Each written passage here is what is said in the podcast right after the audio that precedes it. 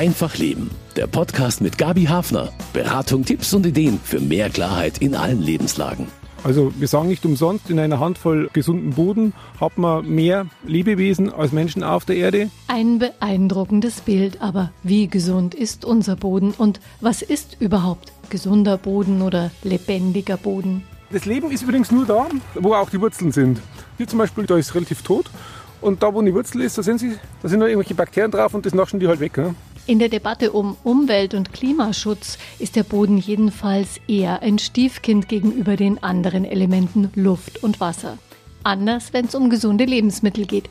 Da steht der Faktor Boden an oberster Stelle. Ich bin Gabi Hafner und grabe für diese Ausgabe von Einfach Leben mit meinen Gesprächspartnern mal ein bisschen tiefer in die Welt unter unseren Füßen. Denn Boden ist mehr als die Fläche, auf der wir stehen.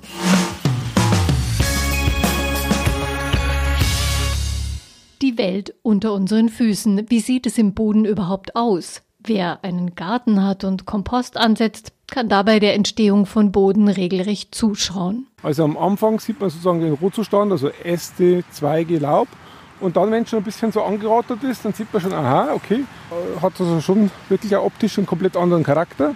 Und dann bildet sich um und man merkt, hier bekommt man einen sehr intensiven Geruch. Also wenn man jetzt mal hier mit der Hand reingreift, so, hier so riecht, da riecht es ganz, ganz stark mhm. nach, nach, Pilzen, also nach Waldboden riecht es hier. Genau. Und wenn man jetzt hier noch weitergeht, so nach einem Jahr, sieht man plötzlich hier, wow, hier ist ja eine komplett äh, krümelige, tiefschwarze Erde entstanden. Die, die riecht eher, sage ich mal, geruchsneutral beziehungsweise eher angenehm. Also das ist einfach ein angenehmer Geruch, den man zum Schluss hat. Und wenn man sich die Ausgangsmaterialien anschaut oder sage ich mal auch dieses wilde Stadium da so dazwischen, dann möchte man ja gar nicht glauben, dass aus ja, diesen Abfällen, egal ob das jetzt tierische Abfälle sind oder pflanzliche Abfälle sind, wir Menschen, wir werden ja nicht kompostiert, aber im Prinzip würden wir alle zum Schluss so zur Erde werden. Ne? Und das ist schon interessant, diesen Lebenskreislauf so. Steht ja auch in der Bibel. Genau.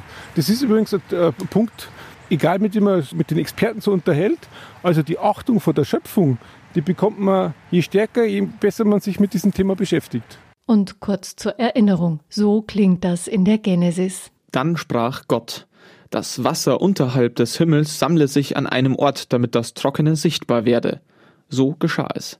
Das Trockene nannte Gott Land und das angesammelte Wasser nannte er Meer. Gott sah, dass es gut war. Dann sprach Gott, das Land lasse junges Grün wachsen, alle Arten von Pflanzen, die Samen tragen, und von Bäumen, die auf der Erde Früchte bringen, mit ihrem Samen darin. So geschah es. Den Respekt vor der Schöpfung, den hat Franz Rösel, obwohl er als Unternehmer auch davon lebt, Boden abzubauen. Er betreibt die Friedrichzeche in Regensburg, ein Erdenberg, in dem heute nur noch über Tage abgebaut wird, zum Beispiel Ton oder Kalksandstein. Auf dem Werksgelände befindet sich aber auch ein geschützter Orchideenstandort und seit kurzem am Rand des Geländes der erste Bodenentdeckungspfad Deutschlands. Den hat die Interessengemeinschaft Gesunder Boden eingerichtet. Franz Rösel ist einer ihrer Mitgründer und der erste Vorsitzende. Offiziell eröffnet wird der Pfad übrigens im September. An verschiedenen Stationen bekommen die Besucher Fenster unter die Erde geboten, zum Beispiel ein Fenster zu den Wurzeln eines Baums. Das ist ein kleines Wurzelfenster. Vorhin, das war das große Wurzelfenster. Und in dem kleinen Wurzelfenster kann man eigentlich jetzt nachvollziehen, wie knapp unter der Oberfläche diese ganzen Wurzeln hier entlang wandern. Und im Prinzip sieht es so ähnlich aus wie ja, die Adern unter unserer Haut. Also wenn wir jetzt auf unsere Hand schauen, so ähnlich sieht es da aus. Und ja, man tritt da wirklich auch in Beziehung mit der Wurzel und hat da auch eine Achtung vor dem und man schätzt es auch. Und das ist zwar jetzt nur ein ganz, ganz kleiner Bereich von den Wurzeln von dem Baum, aber man sieht eigentlich, wie sensibel so eine Wurzel ist, wenn man die genau verfolgt. Weil wenn da irgendwo ein Steinchen ist, dann muss sich die richtig plagen und muss sich da außen rumwinden und muss eine Lösung finden. Also so eine Wurzel ist nicht irgendwie so zufällig entstanden, sondern die hat auch sozusagen einen gewissen Geist und hat schon so eine Strategie, wie sie sich da für die Pflanze nützlich macht. Sie leben sozusagen beruflich vom Boden und setzen sich privat dafür ein. Sind Sie Bodenliebhaber, Bodenschützer? Wie würden Sie das nennen? Ja, Bodenliebhaber, ich glaube, der steckt in uns allen Menschen steckt es irgendwo tief drin. Bei mir ist es halt ein bisschen, sage ich mal, freigelegt und deswegen lebe ich sozusagen auch mit die Liebe zum Boden auch ein bisschen aus, wenn Sie so wollen. Oberfläche ist im Boden so richtig was los.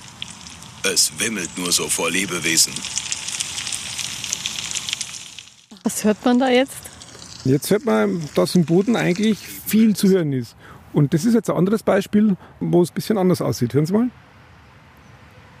Du merkst es selbst. Das ist ganz still. Mhm. Genau, es gibt also Böden, die sind derart mikrobiell verarmt, dass im Prinzip dort ein Totenstille ist.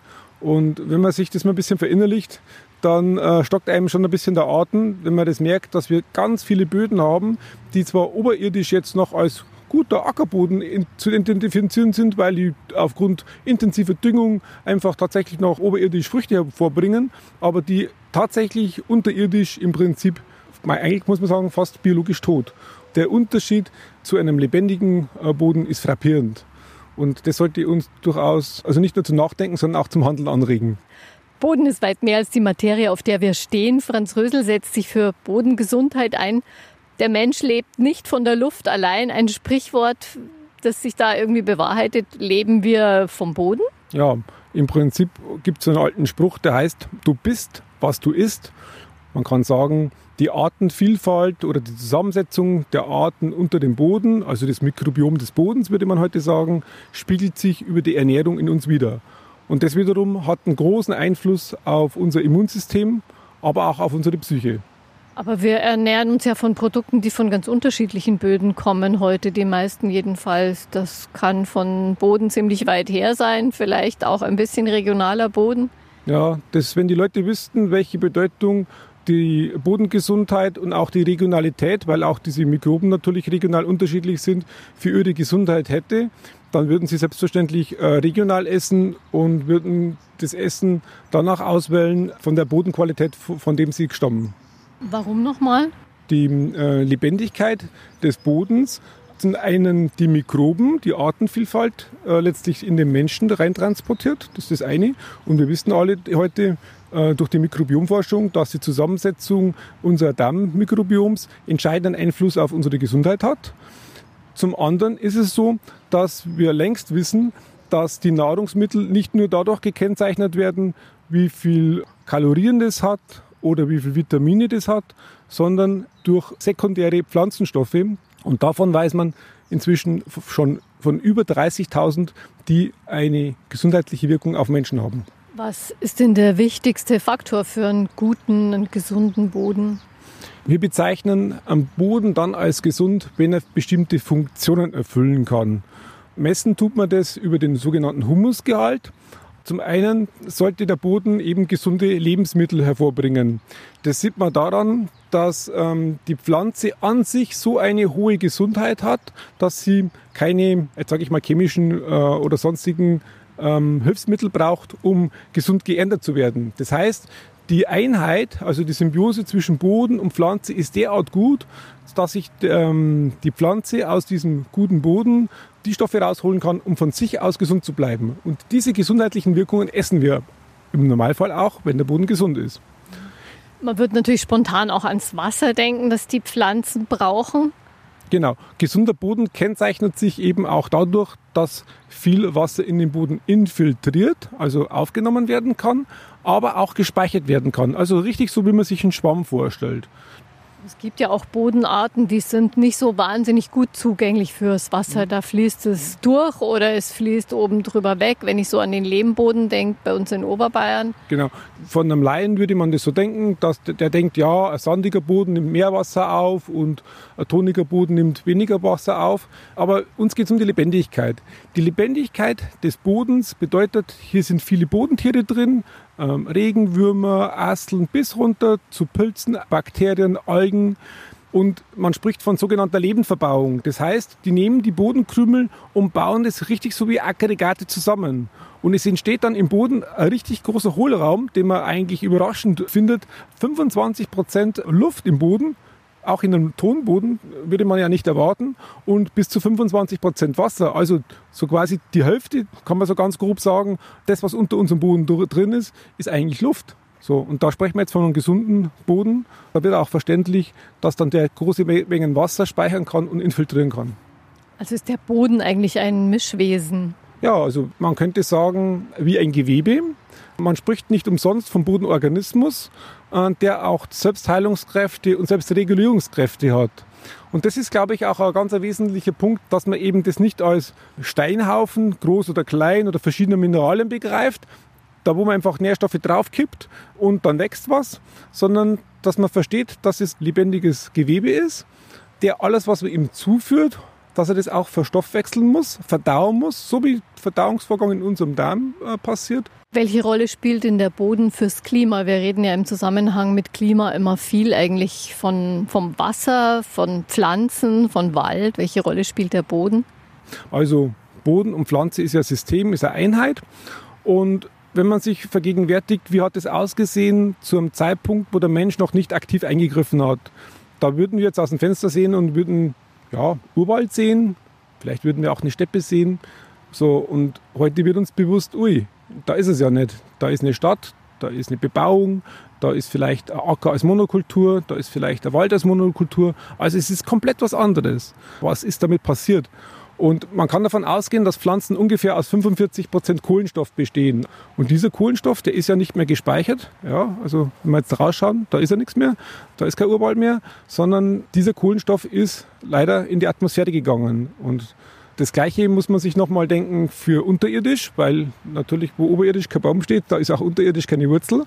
Und dann kann man sich das Gleiche nochmal denken, weil dieses ganz vielfältige Wurzelleben, diese, diese Mikroben bis zu den Bodentieren, die ja von den Wurzelausscheidungen ernährt werden, die sind dann natürlich auch nicht mehr da, wenn die Wurzel fehlt. Das heißt, alles das, was darin an Kohlenstoff gespeichert ist, ist heute in der Atmosphäre. Wir haben derart stark in die Landschaft, in die Landwirtschaft, Landschaftsnutzung eingegriffen, dass ähm, das extreme Auswirkungen hat, wenn man sich jetzt nur das Thema CO2 herauspickt. Tatsächlich hat man aber auch noch einen ganz anderen wichtigen Effekt und zwar, da geht es um regionale Wasserkreisläufe. Böden emittieren große Mengen an Pilzen und Sporen aus dem Boden raus oder über ihre Pflanzen oder über die Wälder und die wiederum bilden Kristallisationspunkte. Das heißt, wenn Sie so wollen, kann sich ein bewachsener Boden selber seinen Regen machen. Also das ist sozusagen so ein äh, Kreislauf, ein Atmungskreislauf oder ein, ein Feuchtigkeitskreislauf. Genau. Heute sehen wir aufgrund auch dieser Dürreproblematik, dass eben äh, Landschaften, die stärker strukturiert sind, durchaus einen Vorteil bieten. Sie beraten ja auch Landwirte zum Thema Boden. Die leben ja davon, dass auf ihrem Boden eigentlich was gedeihen kann und drücken dem Boden aber auch ganz schön zu Leibe mit Maschinen, mit Dünger, mit Gülle. Was braucht denn der Boden in der Landwirtschaft, damit gesunde Lebensmittel drauf wachsen können? Ja, zunächst mal sollten wir uns als Gesellschaft fragen, was wir da mit unseren Landwirten eigentlich so machen. Wenn wir die Landwirte nur nach Leistung, nach oberirdischen Ertrag vergüten, dann denke ich, sollten wir auch vorsichtig sein mit Schuldzuweisungen. Ich denke, die Menschen sollten sich vergegenwärtigen, dass jeder über sein Einkaufsverhalten und über seinen Energieverbrauch direkten Einfluss hat, was der Landwirt letztlich macht. Im Prinzip ist der Landwirt ein Dienstleister der Gesellschaft, aber viele Funktionen, die er eigentlich macht und was wir gerne hätten, ein schönes Landschaftsbild, ein gesundes Wasser, ein Hochwasserschutz, hohe Artenschutz, äh, Biodiversität, äh, all das, das steht ja auch nicht auf der Vergütungsliste vom Landwirt und das sollten wir als Gesellschaft dringend ändern. Dann hätten wir die Landwirte auch als Partner, die dann auch mit ihrem Boden durchaus sorgfältiger umgehen können. Es ist ja so eine Redewendung, den Boden für etwas bereiten. Wie bereitet man denn einen guten Boden in der Landwirtschaft? Ja, das kann man aus verschiedenen Blickwinkeln betrachten. In der Regel teilt man das in drei Bereiche auf. Zum einen aus der Bodenphysik. Da geht es also darum, welcher Luft- und Wasseranteil ist im Boden drin, wie ist die Bodenstruktur. Zum Zweiten äh, von der Bodenchemie, die Nährstoffe, die im Boden drin sind aufgrund ihrer natürlichen Geologie und dessen Nährstoffverhältnisse. Das ist leider ein Punkt, der häufig übersehen wird, dass nicht nur die einseitigen Nährstoffe eine Rolle spielen, sondern für, Gesundungs-, für Gesundheitssysteme auch die Verhältnisse der Nährstoffe zueinander eine überragende Bedeutung haben.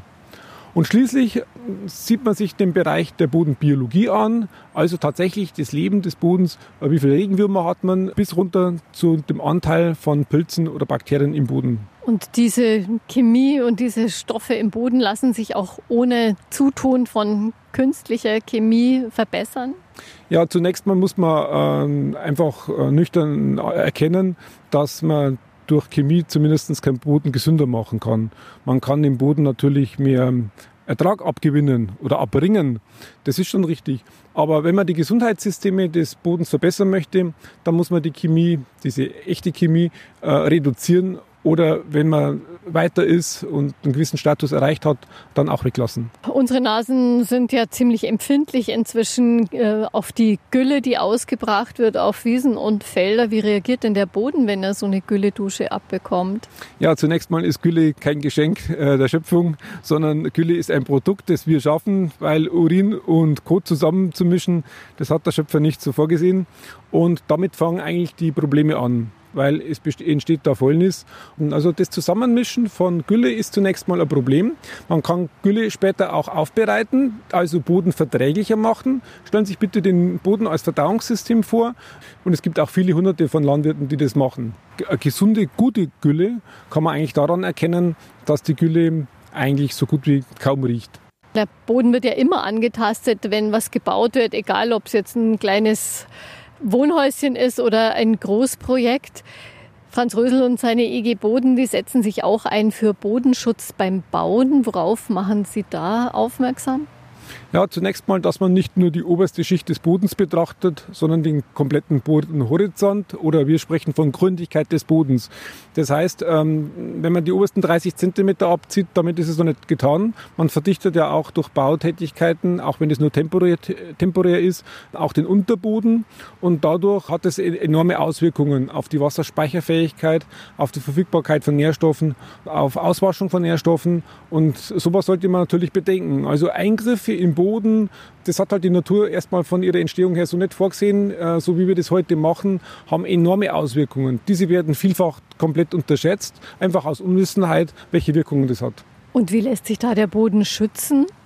Zum einen ähm, gibt es heute ökologische Baubegleitung bei Baumaßnahmen als, Maßnahme, als, als, Maß, als mögliche Maßnahme, einfach weil dieses Spezialwissen, wie jetzt genau da umzugehen ist, in welcher Stärke man Schichten ähm, abträgt, wie man den Boden so äh, zwischenlagert und sofort wieder durchwurzelt, ähm, dass der Boden dann später auch tatsächlich wieder eine gewisse Lebendigkeit bei der Wiederverwendung hat dass man den Bodeneingriff möglichst minimiert. Äh, das sind schon Dinge, die man auch äh, durchaus sich durch externe Hilfe auch ähm, bewältigen kann. Andererseits kann man durch Planung natürlich auch viel erreichen. Man kann Gründächer planen, was auch, sage ich mal, zum normalen, äh, modernen Bauen selbstverständlich sein sollte. Oder Fassadenbegrünung. Einfach auch ähm, solche Punkte mit zu berücksichtigen. Nicht nur das technische Bauwerk und die Nutzräume. Es gibt ja auch äh, Bauvorhaben, zum Beispiel, wenn Leitungen unterirdisch verlegt werden. Das passiert ja immer öfter. Oberirdisch hat man es nicht mehr so gern aus verschiedenen Gründen. Da wird ja schon unglaublich viel Boden auch erstmal aufgegraben, verletzt. Ja, oft ist es die Wahl zwischen Pest und Cholera, würde man sagen. Das heißt, aus den Augen, aus den Sinn. Aber tatsächlich wissen wir natürlich, dass auch durch, durch diese Leitungen Probleme entstehen. Die, der Boden erwärmt sich, das Bodenleben nimmt stark ab. Also auch das sind Auswirkungen, ähm, bloß weil wir es nicht sehen, müssen wir trotzdem anerkennen, dass diese Auswirkungen da sind und umso ja, gewichtiger ist es, ähm, sich über andere Dinge auch äh, zu unterhalten, über Genügsamkeit, über Suffizienz oder über Subsistenz, Dinge öfter zu verwenden, länger, langlebiger zu, ähm, diese, diese Produkte zu gestalten. Also diesen äh, Zeitgeist, den wir heute unterliegen, das ist auf jeden Fall kein Zukunftsmodell. Wer jetzt weder Landwirt ist noch Bauunternehmer, kann denn, kann denn der auch was tun für den Boden oder was beachten? Ja, unbedingt. Also jeder Bürger kann ganz leicht was tun, indem er einfach bei der Auswahl seines Konsumverhaltens dieses Thema Boden im Hinterkopf äh, behält. Es ist einfach bekannt, dass bestimmte Arten der Landwirtschaft einfach bodenschonender sind, aber auch ähm, durch seinen eigenen Energieverbrauch. Das heißt, wie oft reise ich oder wie reise ich? Thema Energieverbrauch und Boden hängt unmittelbar zusammen. Die Energie muss irgendwo herkommen. Äh, das heißt, wenn wir zum Beispiel auch ähm, Biomais, also Mais anbauen für die Biogasanlagen, ähm, dann hat das eine Auswirkung auf den Boden, äh, weil die ähm, Substrate, die aus einer Biogasanlage rauskommen, die werden dann wieder den Boden zugeführt. Und man kann sich das ein bisschen so vorstellen, wie, jetzt sage ich mal, wenn wir einen Kuchen backen. Ähm, durch diesen Biogasprozess nimmt man ungefähr die Hälfte des Kuchens weg und verschenkt es am Nachbarn und damit ist er weg. Das heißt, äh, jetzt im übertragenen Sinne ist es gemeint, wir haben die Energie daraus geholt und damit ist sozusagen die Hälfte des Stück Kuchens weg. Jetzt haben wir aber nur noch die Hälfte und nur noch die Hälfte können wir den Boden zurückführen. Und das ist ein Problem, äh, weil speziell der Kohlenstoff, äh, von dem ich jetzt gerade spreche, ähm, ein ganz wichtiges äh, Bindeglied ist für die Bodengesundheit, weil dieser Humus, diese Lebendigkeit des Bodens zu über 58 Prozent aus Kohlenstoff besteht. Und deswegen sind diese Zusammenhänge, auch wenn die vielleicht jetzt nicht so trivial sind, äh, aber umso wichtiger, dass man das vernetzt denkt und nicht nur sagt, ja, ähm, jetzt die Biogasanlage ist gut oder schlecht, sondern dass wir einfach sehen müssen, dass egal wo die Energie herkommt, das bestimmte Auswirkungen letztlich auf den Boden und damit auf unsere Gesundheit haben. Also, dass man da fein abwägen muss. Man kann schon sagen, der Boden ist, ist auch ein, ein System oder ein Organismus, auf den alles, was wir tun, irgendwie wieder zurückfällt. So ähnlich wie beim Wasser. Ja, also wenn man sich lange genug beschäftigt, kann eigentlich äh, das jedes Kind erkennen, dass der Gesundheitszustand der Menschen, die auf dem Boden leben, ein Spiegelbild dessen ist vom Gesundheitszustand des Bodens. Den Boden unter unseren Füßen, den beachten wir oft gar nicht groß. Das ist ziemlich sicher anders, wenn man sich auf Moorboden bewegt. Er ist feucht oder richtig nass und der Untergrund schwankt. Moore und auch kleine Moose sind besonders wertvoll fürs Klima, doch viele wurden trockengelegt. Das aber lässt sich rückgängig machen. Die Erzdiözese München und Freising hat damit schon mal angefangen, wie meine Kollegin Celine Kucklig berichtet. Grün und nass ist es im Ettenhofer Moor, ganz so, wie es in einem Moor eben sein soll. Es liegt im Landkreis Starnberg und gehört der Erzdiözese.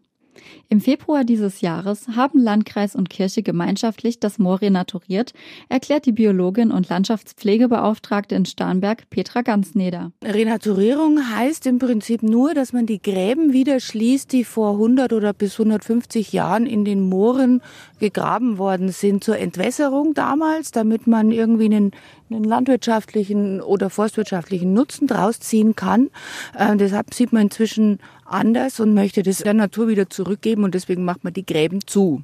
Das trockengelegte Moor füllt sich so wieder mit Wasser und es wachsen Torfmoose, die das klimaschädliche CO2 im Boden binden. Zusätzlich haben die Forstarbeiter alle hüfthohen Fichten entfernt, die das Wachstum der Torfmoose einschränken und in einem natürlich feuchten Moor nicht vorkommen.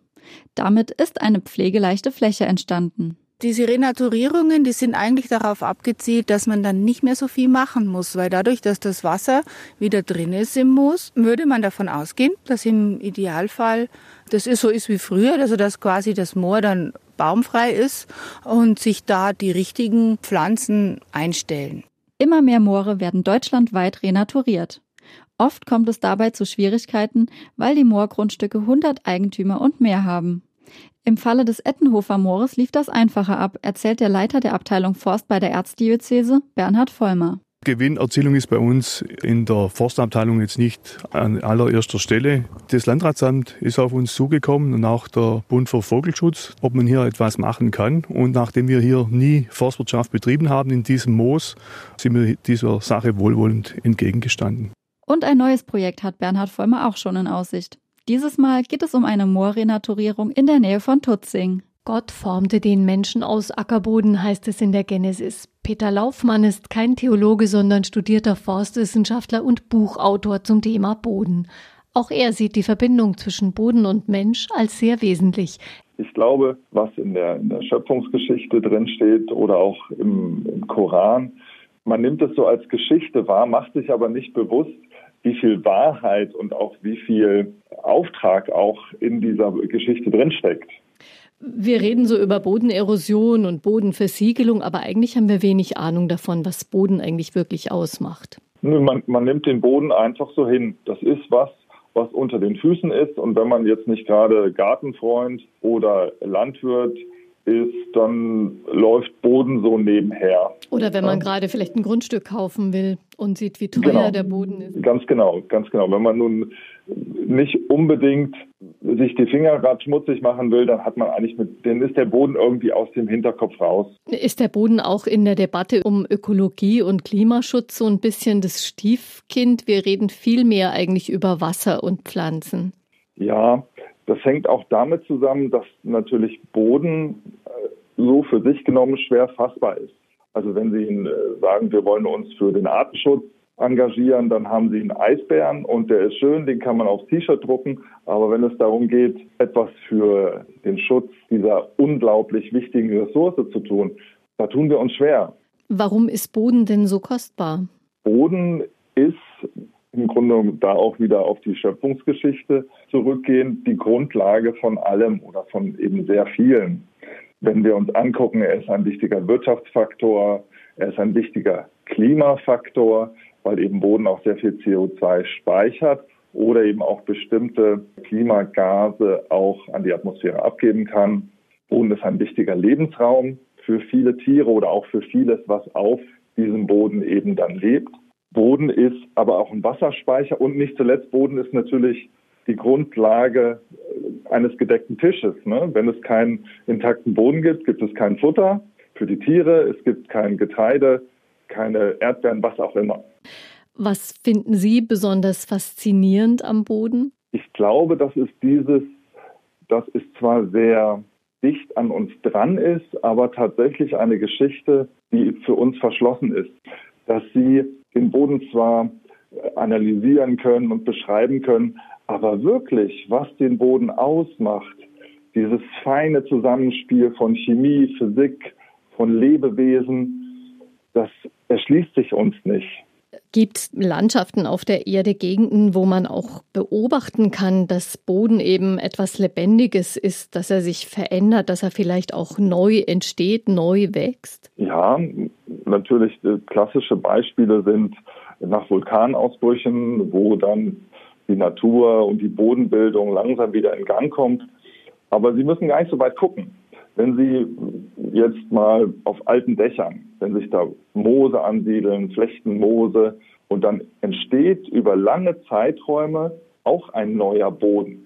Wir können das schwer fassen, weil das eben Zeiträume sind, die nicht so in unserem Erfahrungshorizont drin sind. Also Sie dürfen nicht vergessen, es braucht über einen Daumen, aber es ist eine ganz gute Faustzahl, für ein Zentimeter Boden gut 100 Jahre.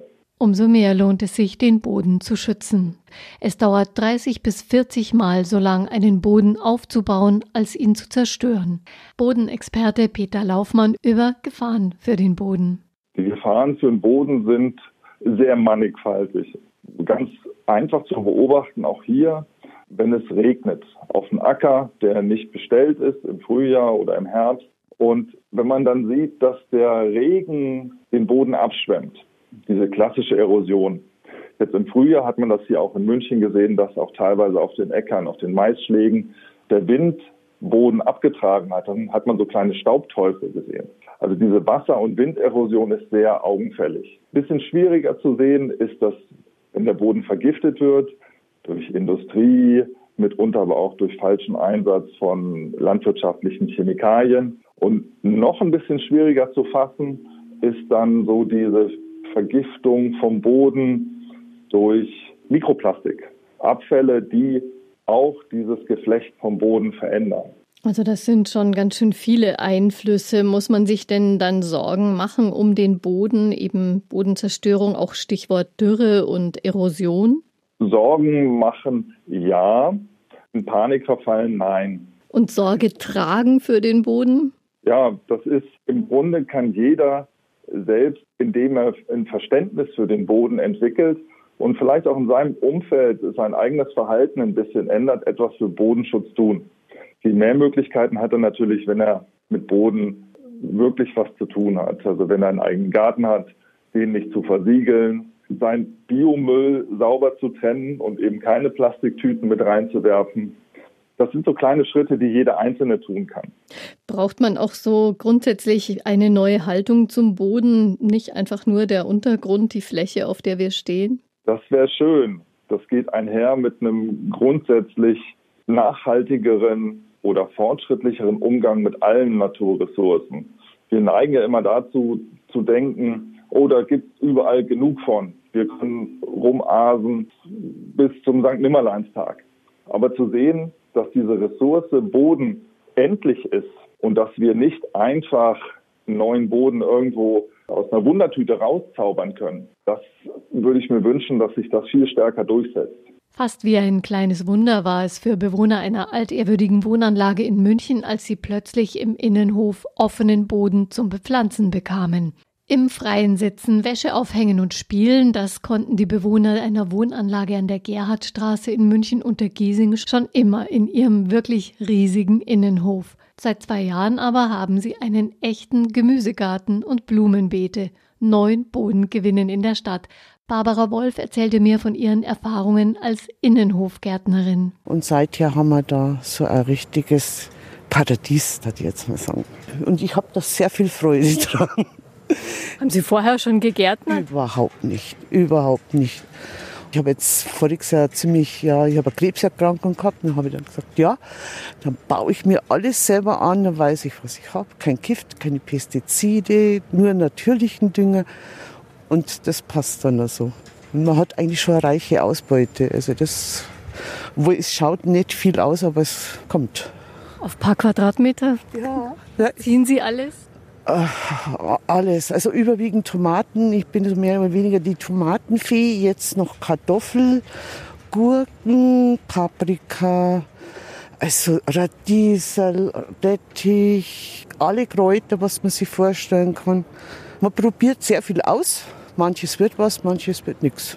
Und was machen Sie so mit dem Boden? Haben Sie den irgendwie bekommen oder haben Sie das alles? Es ist ja nicht so einfach, den in so einen Hof zu fahren. Ja, also das ist immer so eine Aufgabe, dass man guten Kompost bekommt. Also das, das ist ein Problem. Man bereitet den auch selber dann ein bisschen vor, indem dass man Kaffee reintut und ach, da gibt's so oder Holzspäne. Also da kann man so viel machen. Also so einen Komposthaufen würde man nur brauchen. Also den würde ich dann ganz gern selber kultivieren. ja. Man braucht da gute Erden. Also das ist wirklich, äh, die Erde ist nicht sehr toll, was man so kauft. Da ist sehr viel Plastik drin, ist sehr viel Glas. Also was eigentlich nicht in der Erde reingehört. Also muss man alles nochmal durchsieben. Aber es wird mit der Zeit. Ja, es ist schon ein bisschen Arbeit, aber ich sage, das lohnt sich immer. Entsiegelung lautet das Zauberwort für mehr lebendigen Boden in der Stadt. München zum Beispiel ist die am stärksten versiegelte Großstadt Deutschlands. Viele Bewohner wünschen sich mehr Grün in der Stadt. Aber das gibt's nur mit mehr freiem Boden. Schon seit den 70er Jahren fördert die Stadt Hofbegrünungsprogramme. Cornelia Leupold vertritt den Gartenbau im Baureferat. Sie erklärt, warum Bodenentsiegelung nicht nur optisch was bringt zunächst mal, dass das Wasser im Boden versickern kann. Unabhängig davon, ob es jetzt so ein Pflasterbelag ist oder eine Grünfläche, Rasenfläche, Beetfläche, das Wasser schwimmt nicht einfach eins zu eins in das Kanalsystem. Wenn ich also entsiegle, halte ich das Wasser zunächst im Boden, wenn es regnet. Und wenn es warm wird, steigt auch die Feuchtigkeit wieder auf. Und das ist gar nicht zu wenig. Das sind etliche Liter pro Quadratmeter, die da zusammenkommen, die auch wieder verdunsten und eben auch für Kühleffekt sorgen. Und den brauchen die Stadtbewohner in Zeiten der Erwärmung. Möglichst viel offene grüne Flächen schaffen. Dafür arbeitet auch Wolfgang Heidenreich vom Begrünungsbüro beim Verein Green City, gefördert von der Stadt. Gut ist natürlich, dass man damit das Mikroklima beeinflussen kann. Das ist ein Zusammenspiel. Man braucht möglichst Pflanze mit Bodenanschluss, weil da viel mehr Wasser gespeichert werden kann als bei einer Topfpflanze zum Beispiel. Selbst die kleinste Hoffläche bringt Kühlung, wenn sie begrünt wird. Den Boden dafür gibt's zum Beispiel aus den Kompostieranlagen der Stadt. Für Rasenflächen reichen eigentlich 20, 25 Zentimeter. Wenn man Gärtnern will, braucht man eigentlich 40 Zentimeter. Entsiegeln, was geht, weil es einfach dem Mikroklima gut tut und der Biodiversität. Und wie gesagt, Aggressionen gehen runter und äh, Grün tut gut, ob man dran glaubt oder nicht. Das wirkt einfach. Am schwierigsten ist es auf den Straßen und Plätzen, wenn man Boden gut machen will fürs Klima. Die Konkurrenz ist groß, weiß Cornelia Leupold. Dann geht es natürlich nicht nur um die Freimachung des Bodens, sondern auch um das Schaffen von Standorten für Bäume. Und das ist natürlich ein Problem. Ich muss dann ein, zwei Parkplätze auflösen, um einen Baumstandort schaffen zu können, dass er auch ausreichend Wurzelraum hat. Und da sind natürlich die Begehrlichkeiten nach dem Parkplatz genauso wie nach dem Schatten. Ne? Boden. Jeder Zentimeter ist kostbar und umkämpft. Für den Boden empfand der Autor Peter Laufmann schon als Kind eine große Faszination. Die wollte er jetzt auch bei anderen wecken mit seinem Buch über den Boden. Was alles darin steckt und was ihn verwundbar macht. Also ich wollte nicht sagen, oh, alles ganz, ganz schlimm und wir sind dem Untergang geweiht, sondern ich wollte in diesem Buch die Menschen für dieses verborgene Universum unter unseren Füßen begeistern. Über ganz einfache chemische Zusammenhänge, die man sehen kann, über ganz einfache Physik, über natürlich diese faszinierenden Lebewesen und diese faszinierenden Geschichten, die da unten stattfinden. Und dann wollte ich eben zeigen, wie Mensch und Boden nicht nur in der Landwirtschaft zusammenhängen, sondern eben auch kulturell oder spirituell. Und schließlich geht es natürlich auch darum, wie wir mit dieser Ressource Boden über viele tausend Jahre umgegangen sind. Und was es aber auch heute für Ideen gibt, diese Ressource achtsamer zu behandeln. Ist ja nicht so, dass wir total auf den Kopf gefallen sind und das nicht erkennen, dass das da eine endliche Ressource ist und dass wir was tun müssen, um diese Ressource für uns und für die nächsten Generationen zu erhalten. Denn eins, eins ist sicher, es ist leichter, einen Boden zu erhalten, als darauf zu warten, dass sich neuer Boden bildet oder dass man einen künstlichen Ersatz irgendwo herkriegt. Sie sagten gerade spirituell auch, gibt es diese Verbindung zum Boden. Wo sehen Sie da diese Verbindung besonders? Ja, es ist, es ist wieder dieses Bewusstmachen, dass wir aus dem Boden kommen. Und dass wir eben erkennen, dass wir nicht losgelöst von der Natur sind, sondern in allem, was wir tun, nicht nur mit dem, was dem Teller ist, sondern auch in dem, was wir glauben und wie wir mit unserer Mitwelt umgehen, das mal überdenken sollten. Sind Sie eigentlich im Lauf Ihrer Recherchen für das Buch auch auf jemand gestoßen, der zu Bodenspekulation arbeitet, zu diesem Thema, dass Boden ja auch so teuer wird, dass es da so kleine Eroberungsfeldzüge auch gibt, also die Chinesen, die in Afrika da ganz viel bewirtschaften?